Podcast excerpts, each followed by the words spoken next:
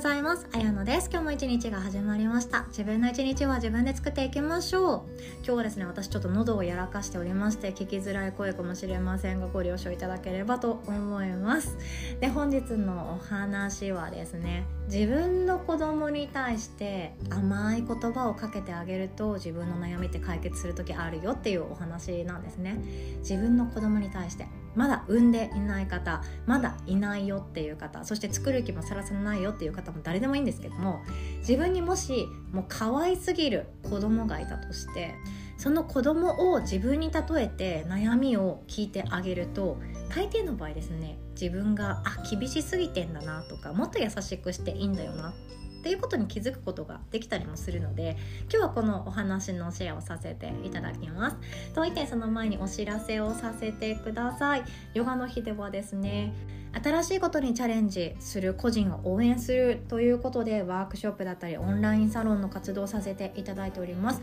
オンラインサロンのサロン材ヨガの日ではですね個人事業主っていう方が特に多いのでそのビジネスのお話もこれからもさせていただきたいと思ってますしお互いの強みっていうものを生かして商品作りを今月来月やっていきたいと考えております。でそして2月のワークショップなんですけれどもまず2月5日と19日は繊細さんそして自分迷子さんのためのスモールビジネススタート講座となっております。何かしたいけどどうしたらいいか分かんないとか何か自分で副業だったり新しいビジネス作ってみたいけどやり方もわからないしどうやって継続させたらいいかわかんないしっていう方に是非ともお越しいただければ学びになるんじゃないかなと思ったりもします。その日から始められることっていうものもシェアさせていただきたいと思っていますので是非とも興味ある方はご参加くださいませ。そして2月26日土曜日の朝10時半からはゆうこ先生によりますあなたがもっと輝く眉毛の整え方ということで眉毛整えましょう。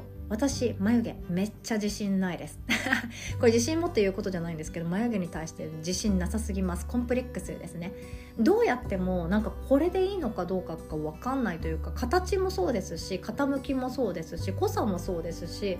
メイクのアイテムもそうなんですけどえこれっていいの？っていうずっと不安を抱えていましてでそれに対して優子先生がいろんなことをアドバイスしてくれるかなと思っております。でスキンケアベースメイクときまして今回3本目ついにメイクとなっております。で優子先生自身はですね東京で個人のコーチングをしたりいろんなお話をされていらっしゃる方なんですよね。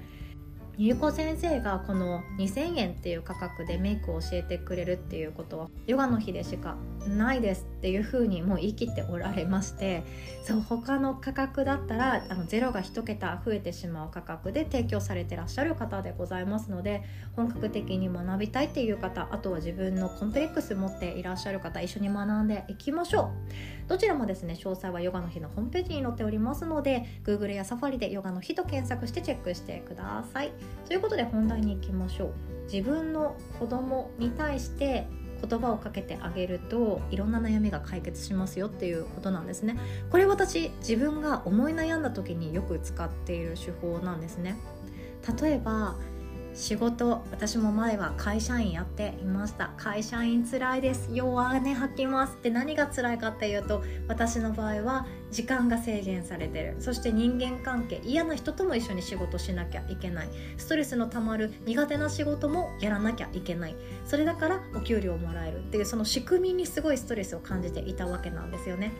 好きなことやって稼ぎたい。でも好きなことって何よとかもっと自由時間が欲しい。でも自由時間を優先したら稼げなくって路頭に迷うんじゃないかとか家賃払えなくなるんじゃないか食費が払えなくなるんじゃないかとかいろんな変な不安っていうものがあったわけなんですよね。でもそれれでも自分の中で会社員っていうものが辛くてストレスになったり吐き気がしたりすんごい重たい生理痛が毎月来るみたいな形だったんですよね。でそこから逃げ出したい逃げ出したい逃げ出したいって思っているあなたもしいらっしゃれば。もしいらっしゃればなんですけども自分にもし仮に子供がいたとして可愛い可愛い女の子でも男の子でもどっちでもいいですよ。でその子供が、まあ、すくすく大きくなって社会人になれましたと。その子供が今自分が言っているようなことを自分に対してお母さんに対して、まあ、お父さんでもいいんですけど言ってきたとしたら相談してきたとしたらなんて答えてあげますかっていうことなんですね。今の設定で言うとじゃあ私がまあ、子供がいまして娘にしましょう。娘がすくすく大きく育って23歳新卒で社会人となりました。疲れ切って毎晩毎晩帰ってきます。そんな娘が一言「本当に会社つらいんだよね。拘束時間長いしさ。しかも苦手な人とずっと一緒に働くんだよ。ほんと嫌悪感しかしないんだよ。ストレスが溜まってさ見てブツブツができたとか。もう目の下のクマが取れないとか。体がちょっとおかしくなってきた。呼吸が浅くなってきた。いろんな不調も見えてきましたと。でそして生理も毎回重くってもう途中で倒れ込むようにお腹痛いお腹痛いって言っている。でもそれでもお金って必要なんだよね。社会に出たら稼がなきゃいけないんだよね。だから私は今日も会社に行くんだよね。って言いながら外に出たとしましょう。そんな子供を送り出せますか？いやいやいやいや送り出せないですよね。ほとんどの人が多分いやもういいよやめちゃってもいいんだよとか。このくらいのお金稼ぐんだったらこういうやり方もあるよとか。そんな無理して頑張ってさ体壊すくらいだったら仕事の意味って何よ？っていう風に多分止めると思うんですよね会社に行くっていうことを。でもほとんどの人がそれが自分だったら自分にそんな甘いこと言えないんですよ。私自身もそうでした。もう行かなくていいよ。誰かに言ってほしいけど誰も言ってもらえない。自分で自分に言うわけにはいかない。だから今日も会社に行く。そんな生活を送っていたなって思うんですよね。本当はやりたくないこと。本当は本当は本当は苦手だな嫌だなできれば避けたいなって思ってることそれが積み重なってストレスとなって体にがんになったり炎症になったりして私たちは体が悲鳴を上げてそこでアラートとして読み取ってあ私の生活とか考え方って間違ってたんだって気づくことが多いかなって思うんですけどそれを誰もストップする人って実はいないんですよね。会社の職場の上司だったらその人が欠けてしまったら本当に困っちゃいますよね。穴が開いたらその穴誰が塞ぐのさってなって誰かに仕事のしわ寄せが来たり誰かピンチヒッターで雇ったりしなきゃいけなくなるからできればその人に休んでほしくないですよね。って思って会社の上司はそんな甘いこと言わないと思います。今日辛いのね。あじゃあ仕事来たくないんだったら来なくていいよって言わないと思います。言ってる人いたら本当にホワイトだと思います。でもそんな社会で私たちは生きていて自分で甘い言葉をかけてあげないと誰にも言ってもらえないんですよね。友達とうまくいかない。家族やパートナーとうまくいかない。そんなことも辛い。辛いし逃げたいし一人になりたいと思うことがあってもそれを正直に言える相手がいないかもしれないですよね。でもそんな時に自分の可愛い可愛い子供がそれを悩みの種として自分自身に相談してきたらどうしますか？きっと逃げてもいいよって言ったりきっと無理しなくていいよって言えたりそんな頑張らなくてもいいんだよって言えるはずなんですよ。自分自身に言ってあげてください。子供に対してはみんな甘いこと言えます。そんな無理して自分を押し殺してまでやることじゃないよ。お金を稼ぐってそんなに自分の命を無駄にしながらそぎ落としながらやることじゃないよとか自分の体を酷使してやることじゃないよとか言えるはずなんですけれどもいざ自分の身になったら私たちって視界が狭くなっちゃうんですよね。自分のことって本当見えづらいです。一番見えてるようで全然見えてないことってたくさんありますのでもし自分の今の悩み紙に書き出してそれを架空の自分の子供かわいいかわいい子供がそうやって相談してきたら何て言いますか？っていう風に考えてみてください。人によってはそんなことで悩んでどうすんだよこれが達成できたらきっと面白い世界が待ってるよっていうまあ前向きな意見をする方もいらっしゃるかもしれませんしそれは人それぞれなので何でもいいと思います。それをそっくりそのまま自分に声かけてあげてもいいんじゃないかなって思うんですよね。他人からってなかなかいい答えってもらえないと思いませんか？大人になってからって特にそうでやって当たり前。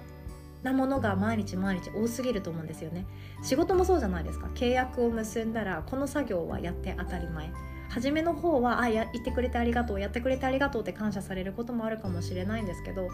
月日が経つとやって当たり前になるので誰にも感謝されないっていうことってたくさんあると思うんですよね。家事とかもそうですよね。ご飯は作って当たり前だしお風呂掃除もして当たり前だし晩ご飯の片付けもして当たり前になっちゃうんですよね。でもそれって誰かに感謝されたいとかその気持ちがあるとすっごいすっごい辛くなっちゃうことの方が多いので求めないっていうのもいいんですけれども逆に言ってしまうと誰かに求めている自分の心の矢印が外に向いている間っていうのは自分の心ってなんか空虚になったりするんですよね。誰かに認めてもらってない自分ってなんか残念だとか誰にも褒めてもらえない自分ってあまり価値がないかもしれない。私がやってることに意味がないかもしれないというネガティブシンキングになりやすいんですけど他人に矢印を向けなくなるつまり自分がどうなりたいかとか自分がどうありたいか自分の内面に対して矢印を向け始めると他人の意見期待しなくなります。他人に求めなくなります。他人に求めなくなると自分がどうありたいかっていうのが本気で見えてきますので自分をシンプルにする生き方をシンプルにするそして悩みをすっきりさせるっていう一つの考え方になるんじゃないかなと思って今日はこんなお話をさせていただきました。ということで最後までお聴きくださりいつも本当にありがとうございます。私も本当風邪ひいちゃいまして辛いんですよね。あなたも体調お気をつけください。油断は禁物ですねこの時期。そうそして確定申告の時期がやってきております。できることからやっていきましょう。確定申告もそうです。人間関係もそうです。いろんなこともそうです。自分のチャレンジもそうですね。大きいものを見るんじゃなくてできることからコツコツやっていく。それだけでも小さな進歩っていうのが毎日毎日手に取るように分かって他人から褒められなくっても自分で自分を褒めてあげれるきっかけになるんじゃないかなと思いました。ではお互い素敵な一日を作っていきましょう。おしまい。